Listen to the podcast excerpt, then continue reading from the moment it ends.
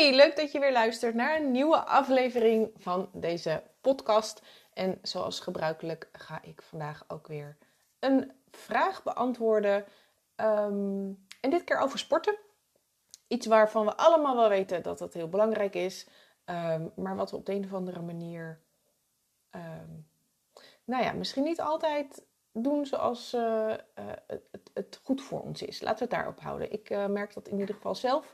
Ook dat mijn sportmomenten vaak de eerste dingen zijn die uit mijn agenda verdwijnen als ik het een beetje druk heb. En ik hoor dat dus ook bij vriendinnen, maar zeker ook bij mijn klanten. En mij valt daarbij ook op dat toch, ik denk wel 7 à 8 van de 10 klanten die ik heb, dat die niet echt een hele goede balans hebben als het gaat om bewegen en sporten. En met name niet in relatie tot hun hormonen. Toch heeft bewegen meer voordelen voor je dan je misschien in eerste instantie denkt. Hè? Vaak denken we, we weten het ergens wel. En sport is goed voor je, maar waarom eigenlijk? Hè? Ik denk dat dat ook een van de redenen is waarom we het misschien niet altijd als prio op ons lijstje hebben staan. Mijn ervaring is ook, als je weet waarom iets goed voor je is, dan ben je sneller geneigd om het dus ook wel of misschien niet te doen. Maar het helpt dus niet alleen je algehele gezondheid verbeteren. Het is ook enorm belangrijk voor je vruchtbaarheid. Nou, hoe dat zit, deel ik met je in deze aflevering. Ook ontdek je wat de beste manier van sporten of bewegen is. Welke vormen je vruchtbaarheid juist kunnen schaden. En ik ga ook even kort in op hoe je partner zijn vruchtbaarheid kan verbeteren door middel van sporten. We zitten tegenwoordig enorm veel. Gemiddeld zo'n 9 uur per dag. Maar ik denk dat dat voor heel veel mensen zelfs nog wel veel meer is. Zeker als je een kantoorbaan hebt of een zittend beroep, laten we het daar maar even op houden, dan is de kans groot dat je nog veel meer zit. Een gemiddelde werkdag is zeg maar 8 uur. Misschien dat je nog in de auto moet zitten, heen en weer terug van je werk. We zitten aan tafel als we gaan eten, we zitten op de bank tv te kijken. Kortom, we zitten enorm veel en daar zijn onze lichamen eigenlijk helemaal niet voor gemaakt. Als je kijkt naar onze evolutie, dus hoe wij als mens zeg maar voornamelijk hebben geleefd. Hè, dus zo'n 200.000, 300.000 jaar hebben geleefd. En hoe korte periodes dat we niet actief bezig zijn met bijvoorbeeld het zoeken en het naar eten, het bereiden van eten, het bouwen van ons onderdak, verplaatsen van de ene plek naar de andere plek. Dan snap je ook wel dat zitten het nieuwe roken wordt genoemd. Want de manier waarop wij nu leven is eigenlijk heel onnatuurlijk. Waarom wordt het dan het nieuwe roken genoemd? Omdat langdurig zitten onder andere de kans op het hart- en vaatziekten verhoogt. Maar ook de kans op diabetes, depressieve symptomen. Verder hangt er ook een groot verband tussen een hoger risico op borst- en darmkanker of vroegtijdig overleven op het moment dat je dus veel te weinig beweegt. Maar te veel zitten heeft nog een ander nadelig effect voor je vruchtbaarheid in het bijzonder ook. Want als je zit, dan raakt je bekkengebied enigszins bekneld doordat je eigenlijk in een hoek van 90 graden komt te zitten. En ga maar eens op een stoel zitten, dan zitten eigenlijk je heupen in een soort van hoek van 90 graden. En hierdoor is het dus lastiger bijvoorbeeld om bloed te laten stromen naar je bekkengebied. Nou, een gebied waar je eierstokken en je baarmoeder zich bevinden en dus heel belangrijk zijn voor je vruchtbaarheid. En deze beide moeten juist dus heel voldoende bloedvoorziening hebben. Omdat je op die manier dus ook voedingsstoffen en zuurstof door je lichaam naar je cellen transporteert. Nou, gebeurt er te weinig, dan kan het zomaar zijn dat er dus te weinig voedingsstoffen en zuurstof op deze belangrijke plekken terechtkomt. En hierdoor de kwaliteit van je eicellen, maar bijvoorbeeld ook van de baarmoederwand, sterk minder worden. Dagelijks voldoende bewegen bevordert dus een gezonde bloedcirculatie voor al je cellen, inclusief je voortplantingsorganen. Waarbij ze dus wordt voorzien van zuurstof en voeding. En door beweging gaat je hartslag omhoog. Hè? Dus je hart gaat sneller pompen. Dat betekent dat er meer bloed en zuurstof wordt, door je lijf wordt gepompt, om het zo maar te zeggen. En daardoor is er dus ook een verbetering in je vruchtbaarheid. Omdat die eierstokken en die eicellen en je baarmoederwand dus gewoon meer zuurstof en meer voedingsstoffen aangevoerd krijgen. Nou, En dat is natuurlijk heel erg belangrijk voor je vruchtbaarheid. Daarnaast zorgt voldoende beweging er ook voor dat je schildklier beter haar werk kan doen. Nou, je schildklier heeft natuurlijk ook een belangrijke rol in je hormoonhuishouding. En als je dan kijkt naar vooral intensieve training, hè, in combinatie met bijvoorbeeld ook te weinig eten of te weinig voedingsstoffen, dat kan stress voor je lijf veroorzaken en daarmee je schildklier negatief beïnvloeden. Dit kan weer leiden tot een verlaagd metabolisme, waarbij je bijvoorbeeld een verminderde spijsvertering, een lagere lichaamstemperatuur, minder energie en uiteindelijk dus ook een onregelmatige menstruatiecyclus en verminderde vruchtbaarheid kunt creëren. Nou, andere voordelen van bewegen zijn onder andere natuurlijk je gewichtsbeheersing. Hè? Dus het helpt in het krijgen en het houden van een gezond gewicht. Het kan stress verminderen als je dus op de juiste manier sport. En het verbetert ook je glucoseopname en insulinegevoeligheid. Dat is heel erg belangrijk in die eicelkwaliteit. Vooral bij vrouwen die zeg maar PCOS of PCOS-gerelateerde klachten hebben, is dat heel erg belangrijk. En het bevordert ook je humeur en je slaap. Over al deze thema's heb ik trouwens ook aparte afleveringen opgenomen. Dus als je daar wat meer over zou willen weten, zou ik zeggen, scroll even naar beneden door de afleveringen. En dan vind je ongetwijfeld iets wat er wat dieper op ingaat. Nou, er zijn ook wel nadelen van sporten. Met name te veel sporten. Dus regelmatig en voldoende bewegen is dus belangrijk. Maar te veel of te intensief sporten kan juist je vruchtbaarheid negatief beïnvloeden. Intensief bewegen, en dat is eigenlijk voor iedereen anders, kan ervoor zorgen dat dit juist stress oplevert voor je lichaam. En stress is dus nooit gunstig voor je vruchtbaarheid. Je ziet het bijvoorbeeld heel veel bij topatleten. En met name in de wat meer cardio-sporten, zoals marathonloopsters en wielrensters enzovoort. Vaak hebben deze vrouwen behoorlijk verstoorde menstruatiecyclies. Of blijft de menstruatie helemaal uit. Nou, een duidelijk teken dat het eigenlijk dus gewoon te veel is, een te hoge belasting voor het lichaam. En dat dit lichaam er dus voor kiest om de voortplanting uit te schakelen zolang die stress aanhoudt.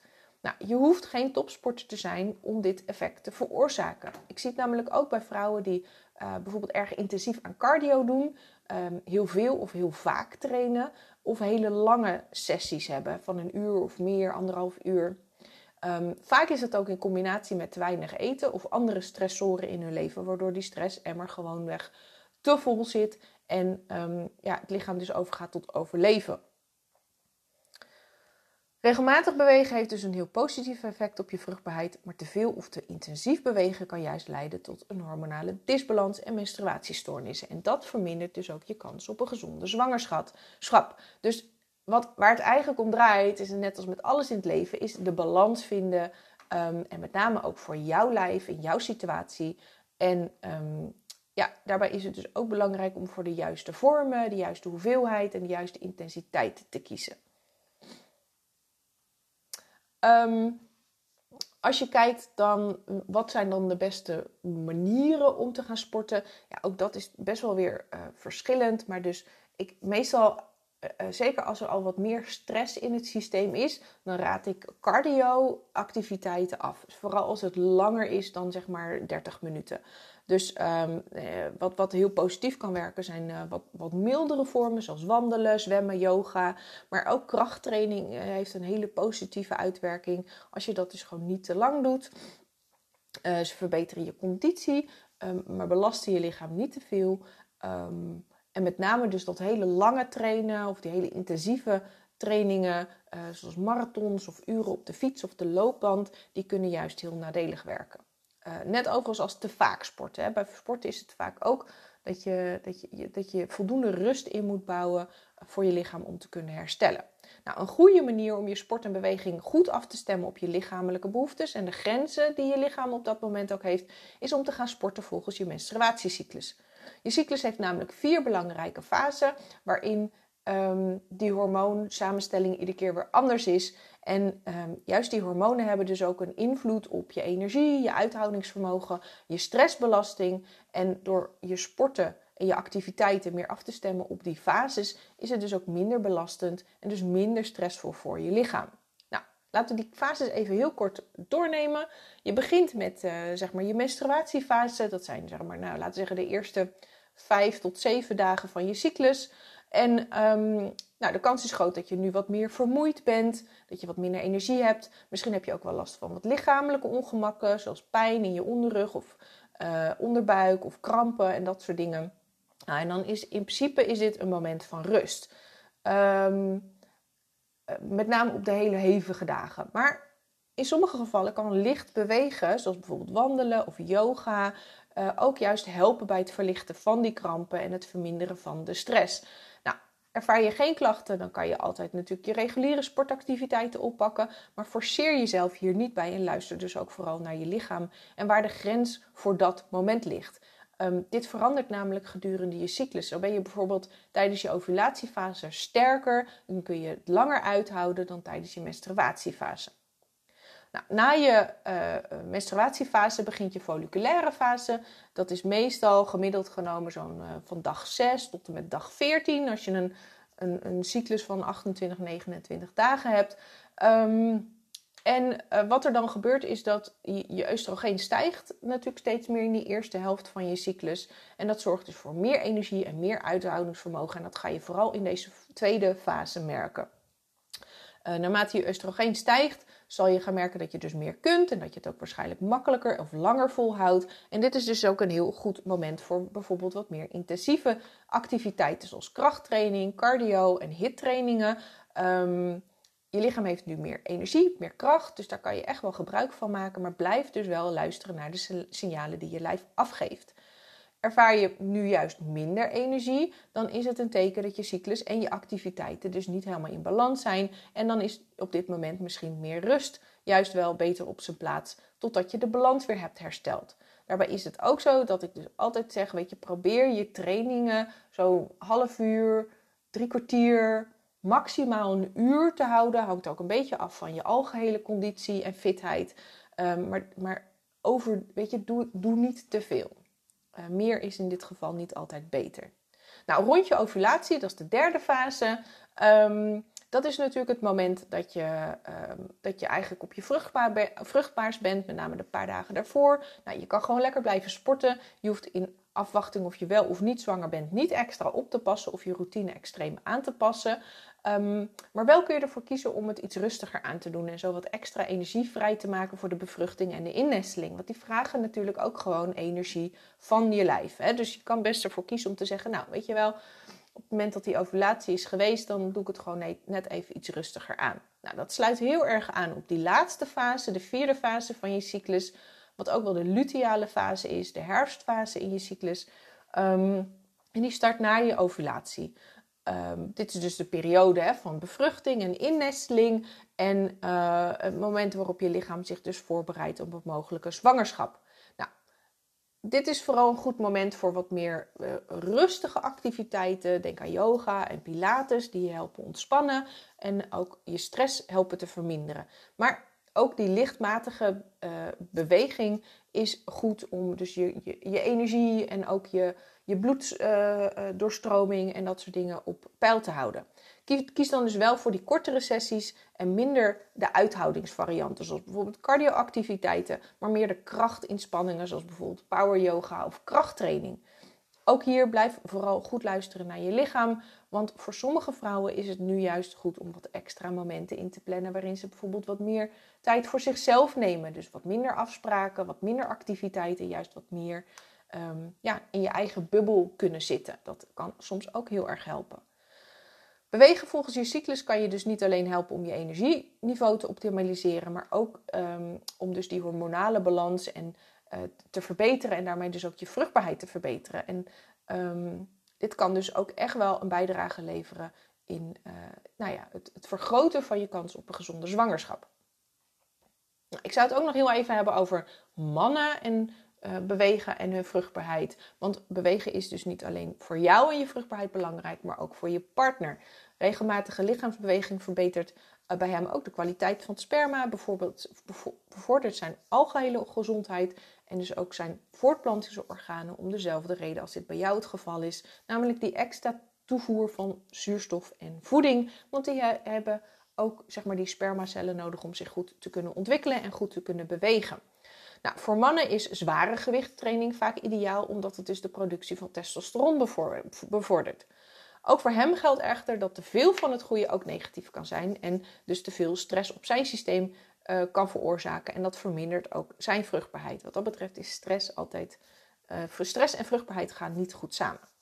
Nou, mannen kunnen alleen wel beter omgaan met de gevolgen van stress dan vrouwen en zijn hormonaal gezien dus ook iets beter bestand tegen de effecten van die stress. Vaak is krachttraining, vooral ook als ze dit bijvoorbeeld samen met andere mannen doen, een manier om ook te ontspannen en misschien ook wel wat overtollige lichamelijke energie kwijt te raken of wat frustratie kwijt te raken, waardoor ze daarna dus ook gewoon meer ontspannen zijn. En dat bevordert hun humeur, hun gezondheid, maar dus ook hun vruchtbaarheid. Nou, het is dus duidelijk dat, nogmaals, we weten allemaal echt wel dat bewegen goed voor ons is. En het maakt dus niet uit of je dat nou als vrouw of als man, maar beweging, op de juiste manier bewegen, draagt bij aan een gezondere vruchtbaarheid. En als je op dit moment niet voldoende beweegt of denkt, ja, weet je, eigenlijk zou ik daar wel iets meer in moeten doen, dan hoop ik dat je in ieder geval door het luisteren van deze aflevering wat meer geïnspireerd bent geraakt om toch wat meer en regelmatig te gaan bewegen. Ik zou je dan wel willen meegeven, bouw het langzaam op en doe vooral iets dat je leuk vindt en dus ook iets wat makkelijk is om vol te houden. Vergeet ook niet, hier is dus ook weer, die balans is essentieel en het heeft helemaal geen zin om nu, als je op dit moment helemaal niet sport, om van jezelf te gaan verwachten dat je dan 5 dagen in de week moet gaan sporten. Dat is niet realistisch, dat hou je ook niet vol. Weet je wel, ga dan eerst gewoon eens wat langzaam, wat minder intense of minder hoogdrempelige activiteiten doen, zoals wandelen bijvoorbeeld. En ga het gewoon langzaam opbouwen. Nou, wil je weten wat je nog meer kan doen om je kans op een gezonde zwangerschap te vergroten en dus je vruchtbaarheid te verbeteren, dan is mijn masterclass misschien wel iets voor jou. Ik ga dan dieper in op de meest voorkomende oorzaken van vruchtbaarheidsproblemen. En het is vooral interessant ook als je al een tijdje bezig bent. Als je de meest gangbare adviezen al wel hebt toegepast. Zoals je foliumzuur slikken, misschien een multivitamine slikken, gezond eten, minder drinken enzovoort. Maar dat het nog steeds niet is gelukt om zwanger te worden. Aanmelden kan via de link in de beschrijving van deze aflevering. Maar je mag me natuurlijk ook een berichtje sturen via Instagram. Sowieso leuk om daar een beetje te connecten. Dus zoek me vooral ook even op. Ja, en heb je nou zelf een vraag die je graag beantwoord wil hebben? Stuur hem dan naar me op via de mail of dus via Instagram. Altijd leuk om jullie ingestuurde vragen te beantwoorden. En vergeet ook niet om je te abonneren op deze podcast, zodat je een melding krijgt als er een nieuwe aflevering klaarstaat. Stuur de aflevering ook vooral door naar iemand anders waarvan je denkt dat zij er misschien iets aan heeft. Want op die manier worden steeds meer vrouwen zich bewust van hun cyclus, van hun vruchtbaarheid en alles wat erbij komt kijken. Ik kijk er naar uit om van je te horen en hoop dat je natuurlijk ook de volgende aflevering er weer bij bent. En ik zou zeggen, tot dan!